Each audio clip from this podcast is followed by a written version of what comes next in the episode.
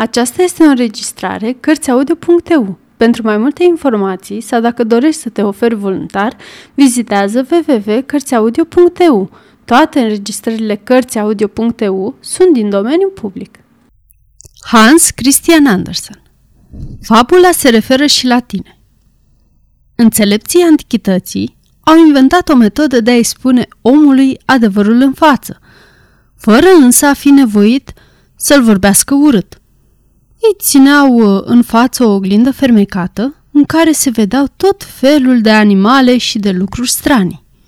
Se vedea în oglinda aceea un spectacol nu numai hazliu, dar și pilduitor.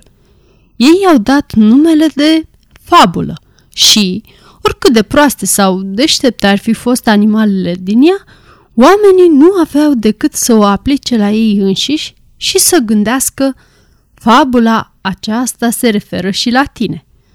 Să luăm un exemplu.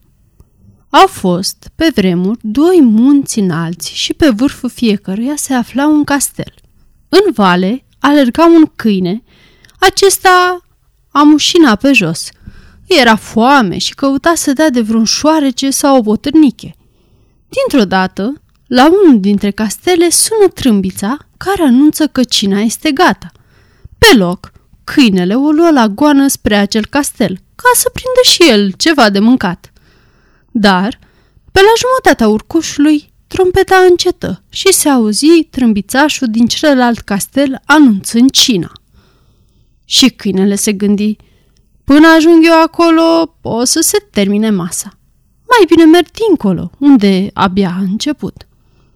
Așa că se puse pe coborât și urcă pe celălalt munte – dar acum, a doua trompetă încetase, iar prima începuse să cânte din nou. Câinele începu iară să coboare un munte și să urce pe celălalt și o ținu așa până când amândouă trompetele încetară și mâncarea, oriunde ar fi ales câinele să meargă, se terminase. Ghiciți acum ce au vrut să spună înțelepții antichității cu această fabulă și la cine dintre noi se referă ea? Cine își risipește așa forțele fără să ajungă la capăt, fie într-un loc, fie în altul? Sfârșit!